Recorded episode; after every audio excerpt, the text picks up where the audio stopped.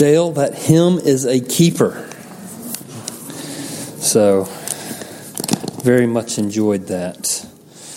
Um, and hearing everyone sing it was uh, a real blessing to my faith. Let's pray. Lord, we ask that uh, you would continue to pour out your Spirit. We pray that you would be our teacher. We pray that uh, the words of my mouth and the meditation of our hearts would be pleasing in your sight, O God, our rock and our Redeemer. Amen. One of the most fascinating things about studying Luke's gospel is actually what Luke does not say. Uh, you will remember that Luke begins his gospel by telling us that he did extensive research, that he, he interviewed many different people uh, to compile his narrative of the life and work of Christ. It is an indisputable fact that Luke relied on the Gospel of Mark uh, as he wrote his Gospel. In fact, he quotes regularly from Mark. Even uh, he, he quotes uh, whole passages word for word. But then, without warning, Luke will chop off many details that Mark tells us, even though Luke is relating to us the very same story that Mark is relating. And this morning's passage is a case in point. Mark's account of the healing of this demon possessed uh, boy is twice as long as Luke's account. I mean, it's, it's actually, Mark's account is a little longer than twice as long as Luke's account. And so, um, here's where it gets interesting. Um, by leaving many of the details uh, out, that Mark includes in his gospel, Luke is alerting us that he is making a very distinct point. There's a reason why he's leaving out these details from Mark. So when you're clued into that fact um, that Luke is making a, a distinct point, then the small but unique details that Luke adds actually begin to jump off the page. And so I'm going to point some of these unique details out to you. So I hope you have your Bibles open to Luke chapter 9. I hope that you make that a habit to keep your Bibles open during the sermon. And um, I want you to see what I'm talking about, some of the things that Luke adds that Mark does not add, even though Luke chopped off uh, over half of what Luke said. So our passage begins on verse 37, and there's two details that Mark does not tell us about that Luke includes. The first, he says, on the next day. Matthew's account leaves this out. Mark's account leaves this out. But Luke tells us on the very next day. And then the next phrase, when they had come down the mountain. Again, Matthew and Mark leave this off. Luke here is particular, particularly drawing our attention to what had happened the previous day on top of the mountain. Well, if you've got a reasonably good memory, uh, you know what happened. Uh, you can look in your Bibles if your Bible's open in your lap, or you can remember that last Sunday uh, the, the sermon was about the transfiguration of Jesus Christ on top of the mountain. So that's what has happened. Uh, Jesus was transfigured in the presence of Peter and James and John. Neither Mark nor Matthew make any real effort to draw these two uh, accounts together in our minds. Uh, Mark and Matthew, they're not as concerned that we connect what happens down the mountain with this demon possessed boy with what happened on top of the mountain with the transfiguration of Christ. But Luke absolutely wants us to tie those two events together. Uh, then look at verse 43. Verse 43 And all were astonished at the majesty of God. I don't know about you, but when you read this passage, when you heard Shane read it a few minutes ago, did this word majesty jump out at you? I bet it did. Uh, normally, we would expect that the crowd would be astonished at the power of God or the glory of God, not his majesty. You know, this, this Greek word for majesty only appears three times in the New Testament. And one of those three times, well, first of all, the, here in Luke's gospel, is the first time it appears in the New Testament. Secondly, it appears in the book of Acts, Acts 19, and it's used, uh, a pagan is talking about the majesty of Artemis the Great. And so, uh, it's not talking about the majesty of God. And then the only other time this particular Greek word um, is used is used by Peter in 2 Peter chapter 1 verses 16 and 17. And in that passage Peter says he was an eyewitness of Jesus' majesty as he witnessed the transfiguration. Well, we're looking at the day after the, the transfiguration, verse 43. The people saw his majesty. Peter saying he saw the majesty of Christ on top of the mountain. Is it a coincidence that the, the only two times in the New Testament that, it, that um, majesty in, refer, in, in reference to God's glory is used is in connection with the day before on the, the mountaintop and then the next day um, after the transfiguration. So I believe, uh, and several commentators uh, support this. In fact, I, I learned it from them. Uh, Luke is drawing a connection between the majesty of Christ displayed on the mountaintop during the Transfiguration and the majesty of Christ revealed in the healing of this demon possessed boy. I. Howard Marshall uh, makes this point when he writes, What was visible to the chosen three on the mountain is here visible to a greater number. And I, I, I draw this point out because this perspective of the uh, union between what happened on the mountain and what happened at the bottom of the mountain will drive our application for this passage. So here's what's happening in the passage. Jesus, Peter, and James, Jesus, Peter, James, and John had spent the night on the mountain. Uh, but apparently, the other nine disciples were down the mountain. And a great crowd recognized the disciples. They knew if the disciples are there, Jesus is going to make an appearance. So a great crowd began to gather, and it gathered. It was a, a tremendous crowd then had gathered around the nine disciples uh, who um, were not present at the transfiguration. And when Jesus arrives uh, with Peter, James, and John, things were starting to get out of hand. Mark's account tells us that the nine disciples were arguing with uh, several religious leaders about something. I don't know what they were arguing about, but they were arguing in earnest. And prior to this argument uh, breaking out, a father had presented his son to the disciples and he asked them to cast this demon out of the boy, but they were unable to do so.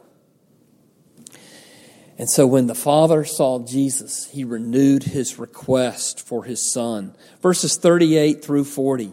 And behold, a man from the crowd cried out, Teacher, I beg you to look at my son, for he is my only child and behold, a spirit seizes him, and he suddenly cries out. It convulses him so that he foams at the mouth and shatters him and will hardly leave him. This is a heartbreaking picture. Matthew and Mark's Gospels actually give more detail. And if you were to read Matthew and Mark's Gospels, It's even more heartbreaking than the picture that Luke draws for us. This boy was suffering tremendously. Luke's account uh, reminds me of the girl uh, in Uganda when I was there five years ago. I've mentioned her before. We were in a school, Dr. Krabbendam was preaching. As he's preaching, a girl comes forward and she says she wants to receive Jesus Christ. And Dr. Krabbendam asked her a question. And as he asked that question, the girl passed out completely. I can still remember the sound of her of her flesh slapping the concrete. She she uh, she she was she was out cold. Um, I was the closest one to Dr. Krabbendam, so he pointed at me and he said, "Keep her head up."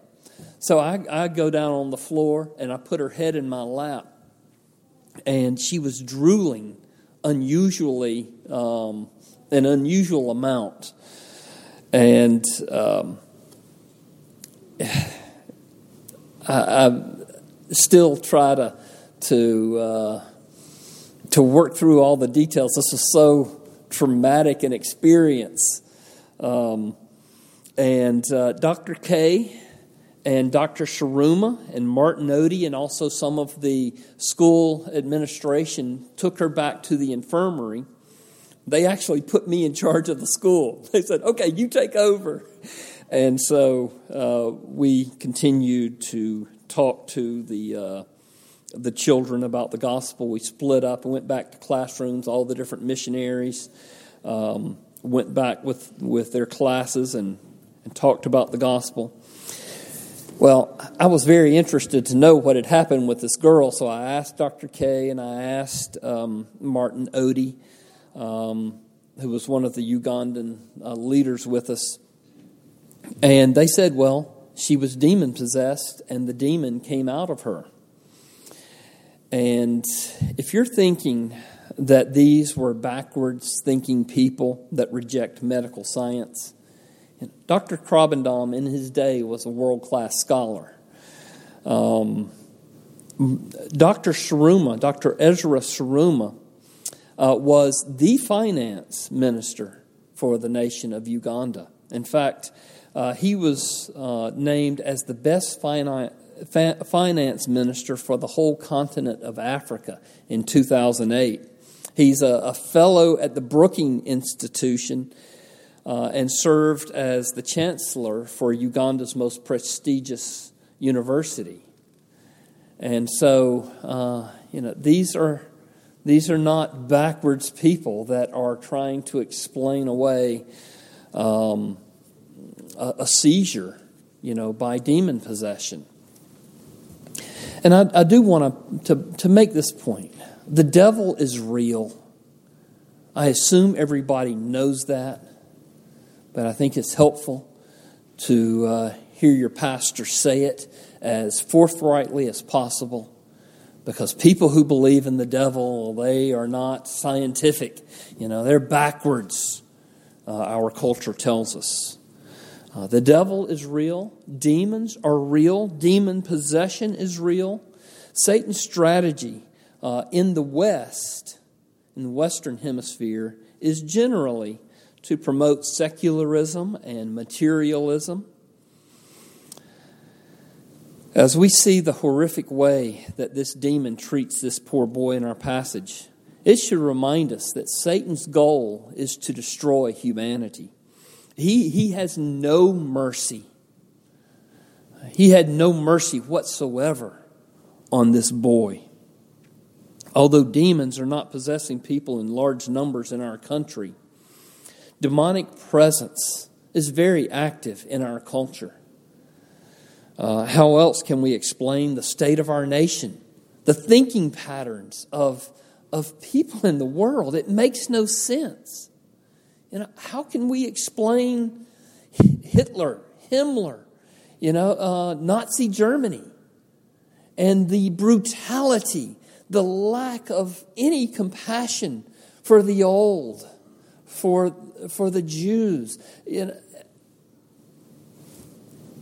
ultimately, there is evil in the world, and there is evil at present um, in our culture. And even though we're not, we don't see demon possessions like we might see in other parts of the world, it does not mean that there are no demons, that there is no devil, and that he is not active in our culture. I mean, it, sometimes I think we have lost our minds as a people.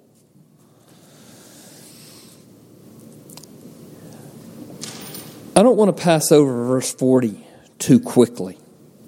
Verse 40, he said, And I begged your disciples to cast it out, but they could not. Look back at the first couple of verses of chapter 9. And remember how it's been a long time. We've been in chapter 9 uh, quite a while, but uh, you, you might be able to remember this.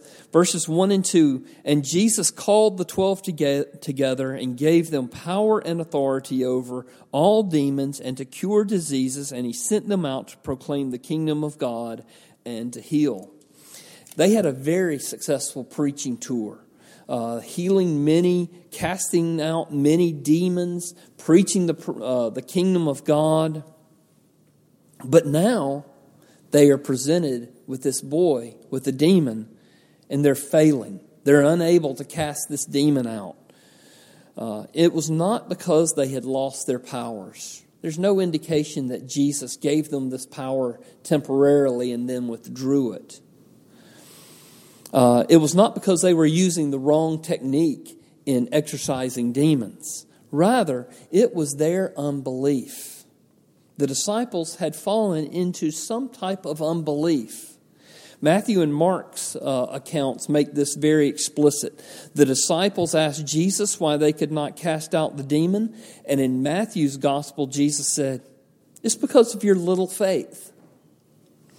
In Mark's gospel, Jesus added that this kind of demon cannot be dri- driven out by anything except for prayer, implying that the disciples had not been praying. In fact, um, I know it wasn't the nine disciples, but it was James and Peter and John. If you look back into to the uh, passage about the transfiguration, what were what were Peter and James and John doing at uh, the very beginning of the transfiguration. They were asleep. You know, and this is not the, the only time that we're going to find them asleep in the presence of Jesus. Uh, in fact, they were very good at sleeping in prayer. Uh, people tell me sometimes that they are very good at, at, sleeping in prayer. In fact, if they have a hard time going to sleep, they'll read their Bible or, or start praying. Well, um, the disciples had been had fallen into a type of unbelief. I believe the type of unbelief that the disciples had fallen into, unfortunately, is a type with which we are all too familiar. As new Christians, we're all we're so loving with so in love with Christ. We're in awe of um, of how difficult it is to live for Him, to break old habits.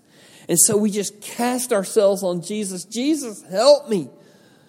Otherwise, I just won't be able to make any progress whatsoever in the Christian life. And so continually, we're just leaning upon Jesus. Help me, Jesus. Help me, Jesus. And Christ does a lot of incredible things in our lives. We see patterns of faithfulness begin to develop in our lives. We step out in faith and do things that we just couldn't have imagined ourselves doing previously. Um, doing things for Christ and His kingdom. I remember as a brand new Christian, uh, I would stop at every convenience store. If there was no one else in the store, I would ask the, the clerk, uh, Got two questions for you, a little riddle. Um, if you're born once, you die twice. If you're born twice, you die once. How can this be? What does this mean? And I would use this as an opportunity to, to witness to people all the time. And I led several people to Christ. And now I think, why don't I do that as much as I, I used to? And what happens is familiarity sets in. Uh, what do they say? Familiarity breeds contempt. Uh, we begin to take Christ's grace for granted, and then we begin to confuse um, the power of the Holy Spirit for our own abilities. You know, we think, well, I've done this in the past, I can do it today. And so our prayers become less consistent, less fervent, because we're not relying on Christ in the same way for dependence as we once did. And therefore, our lives evidence less power of the Holy Spirit. Then we begin to wonder why we're less devoted to Christ than when we first became believers. We still have a real faith in Christ, but at the same time, we're experiencing a type of unbelief nonetheless. Preachers are especially susceptible to this type of unbelief. You know, we preachers like to measure our success in the ministry um, by how well things are going. And everybody compliments us if things are going well. And so we get the big head, we get full of ourselves. You can't be full of yourself and full of the Holy Spirit at the same time. Uh, so, what ends up happening is we substitute technique and experience for our dependence upon Christ. And the power of the gospel fades into the background. I know this pattern from repeated experience in my own life. And not only for individuals, not only for pastors, but whole congregations, even whole denominations fall into these patterns of unbelief. A church starts out with such faithfulness, especially a church plant when there's, you know, they have to rely on God for everything.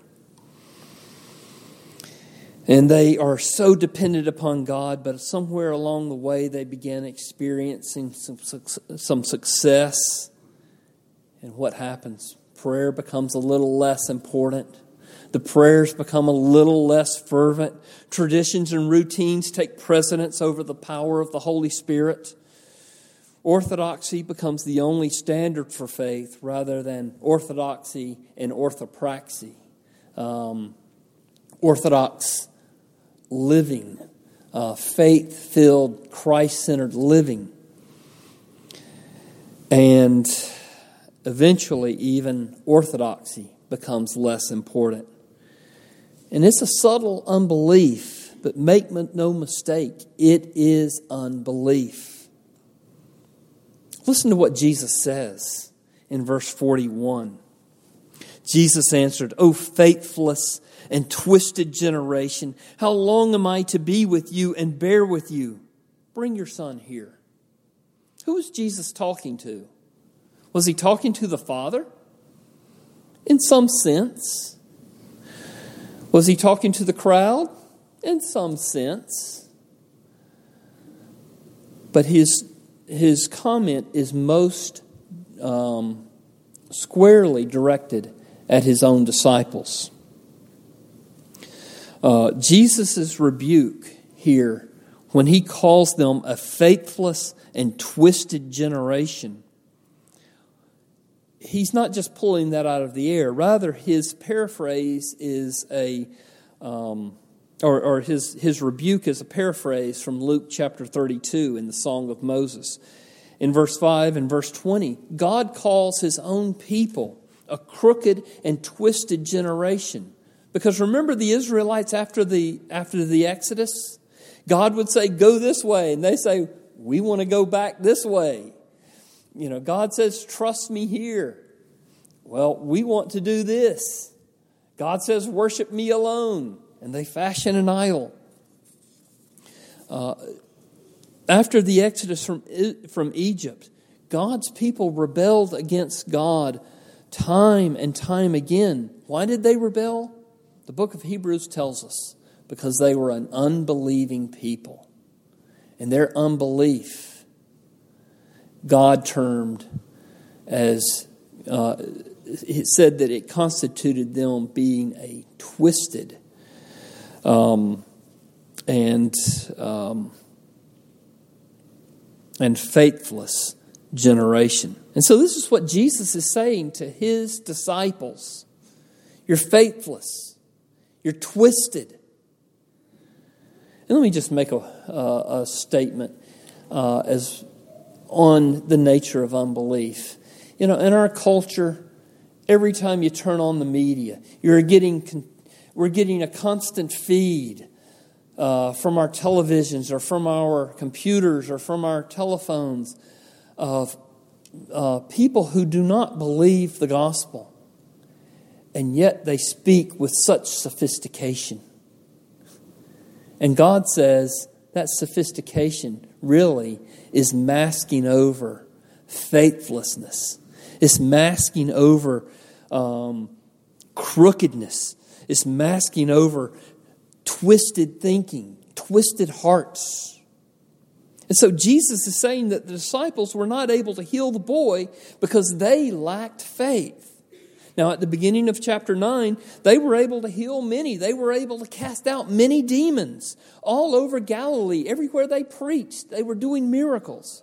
But it appears that the disciples now, uh, little time removed, a couple of weeks removed from that, they've gotten the big heads.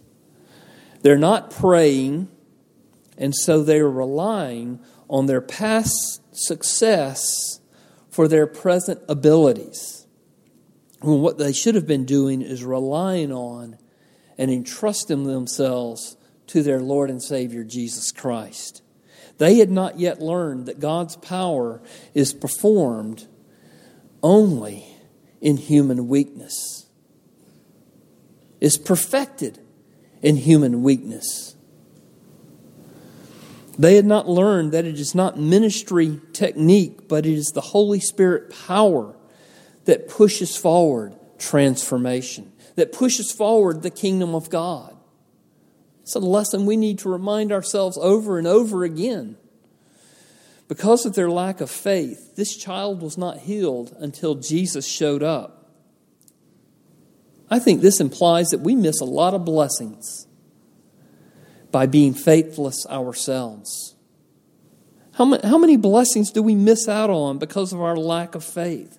Jesus tells us to ask, to seek, to knock. He this, threefold repetition is to say, Jesus is telling us, be persistent. Don't just ask once. Ask persistently. Don't just ask casually, ask fervently. What is one of the Puritans said? Um, God hears no more than the heart speaks. And if the heart be, de- be dumb, God will certainly be deaf. What is the quality of your prayer life? Is it being driven by an absolute dependence upon the Lord Jesus Christ? Or is it dry and weak and about ready to blow away because you're really trusting in your own abilities. The problems in your life. Are you taking them to Christ urgently? Or are you relying on your own wisdom, your own capabilities?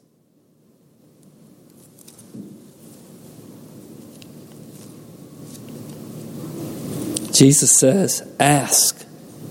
He says, Seek. He says, knock. And what if we don't do that? Well, the Bible says you do not have because you do not ask. James could not be any more straightforward. James chapter 4. In regard to prayer, we do not have because we do not ask. Jesus is saying here that a living faith must stand at the center of our confession. Faith and prayer are indispensable for us to press forward with the work of the gospel. Faith and prayer are vital for the health of our family. Faith and prayer are necessary for us to take hold of God's great and gracious promises. Again, I ask, how many blessings how many of God's blessings do we miss out on because of our lack of faith, because of our lack of prayer. I want to end by looking at the first part of verse 43, but we're not ready to conclude yet because I want to set verse 43, the first part of verse 43, aside for a moment and examine the second half of verse 43 up to verse 45. In fact, um, in your, um, if you have the uh, ESV in, open in front of you, it starts a new paragraph halfway through verse 43. So I'm going to start with that new paragraph. But while they were all marveling at everything Jesus was doing, Jesus said to his disciples, Let these words sink into your ears. You hear how earnestly he is. Let these words sink into your ears, Jesus is saying, in the most emphatic way that he can do it. The Son of Man is about to be delivered into the hands of men. Apparently, they did not really let it sink into their ears Certainly, it did not take root in their heart because, verse 45, but they did not understand this saying, and it was concealed from them so that they might not perceive it, and they were afraid to ask him about this saying.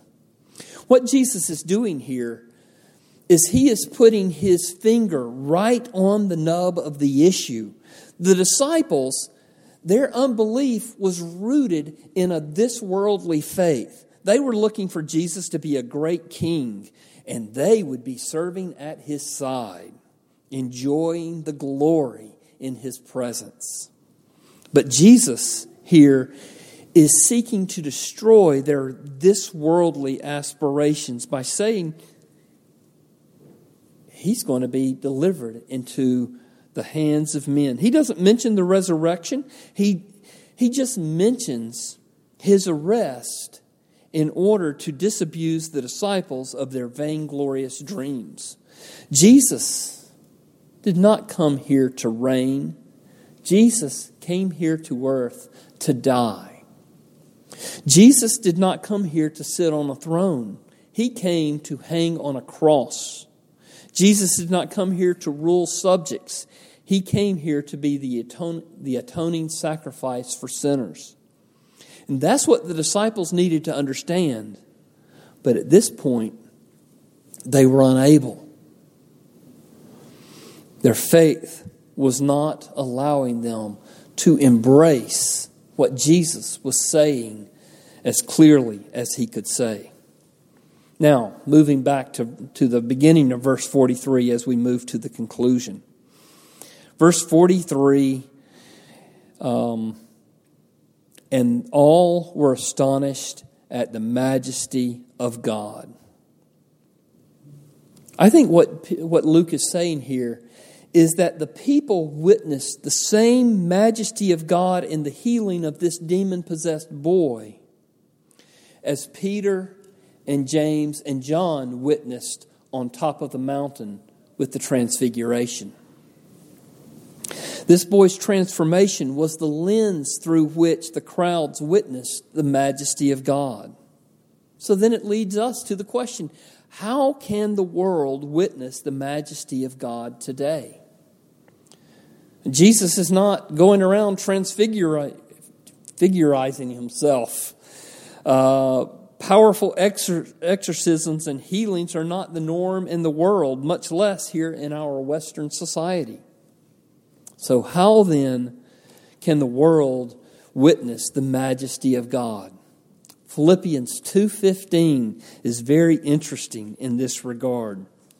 Notice in Philippians 2:15 that uh, Paul is paraphrasing Deuteronomy chapter 32, but he puts a positive spin on it.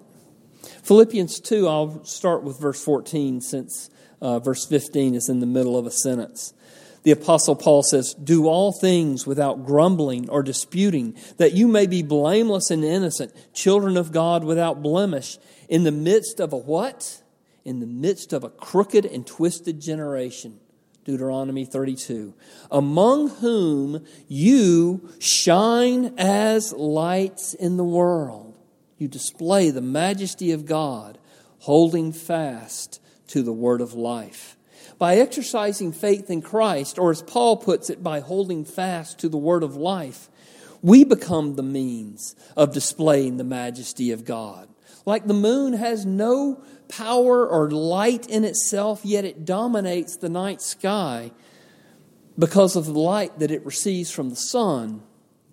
We shine brightly with the majesty of God by entrusting ourselves, by relying upon the Lord Jesus Christ. His light shines through us. It's an active faith that we are called to exercise here.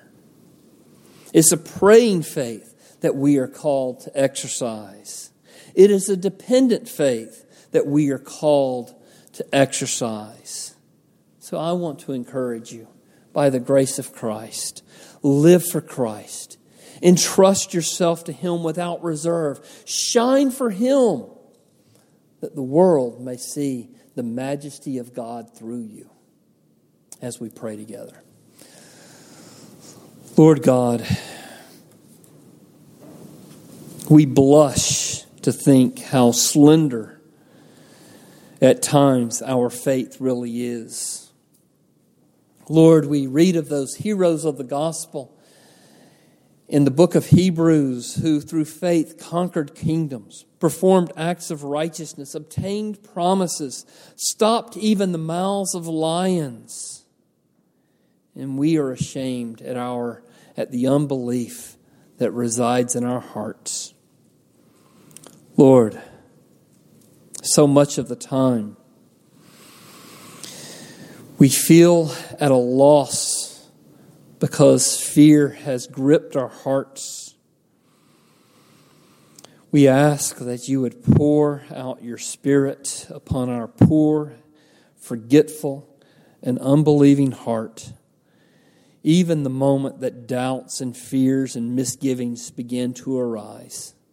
God, help us to see that in all our dangers, all our difficulties, all our trials, that our Lord Jesus Christ is with us, and that He has promised through His strength to give us His power as we rely upon Him. So, Lord, help us to make ourselves weak, that Christ might be strong in and through us.